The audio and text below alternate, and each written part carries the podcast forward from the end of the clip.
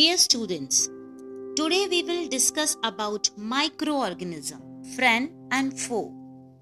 There are millions of tiny organisms that we cannot see all around us. They can be present in solid rocks or in sea basin as well as in hot water spring. Even they present inside our body. What are these organisms called? Yes, these are called microorganisms.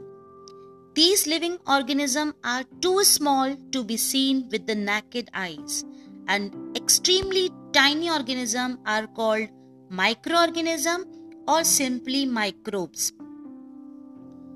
The average size of microorganism is about 1 micrometer or even less. And microorganism can survive harsh environmental condition and have been present on the earth for about 3 million years. If we uh, classify, we can classify into four major groups bacteria, algae, fungi, and protozoa. Viruses are also microscopic, but unlike the others, they cannot survive outside the host body. So, here uh, first we will discuss about bacteria.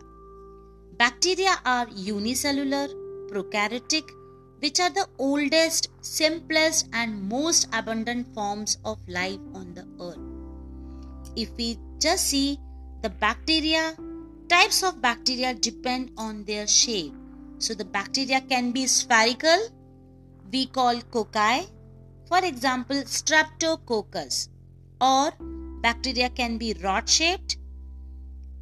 Example, bacillus. Maybe you heard uh, one bacteria lactobacillus uh, which is helpful for curdling of milk. Then spiral shaped bacteria example spirillum minus and comma shaped bacteria and this is called vibrios maybe uh, you heard about the cholera disease and this bacteria is responsible for it and the name is Vibrio cholerae. Now we just discuss about the structure of bacterium. Bacteria show the presence of a rigid cell wall surrounding the cell membrane. They also show the presence of locomotory structure such as flagella. Unlike the eukaryotic cell, the nuclear material in a bacterium is not bounded by a membrane it is scattered in cytoplasm.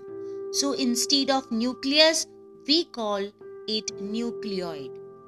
And bacteria have a slimy coating on outer surface called capsule and this capsule provide protection to the bacterium. Now we talk about the nutrition in bacteria. Bacteria can be autotroph or it can be heterotroph.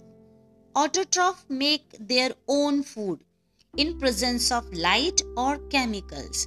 Whereas heterotroph uh, they can obtain food from living host example parasite or they can obtain food from dead and decaying matter example saprotroph bacteria based on uh, oxygen requirement can be aerobic or anaerobic.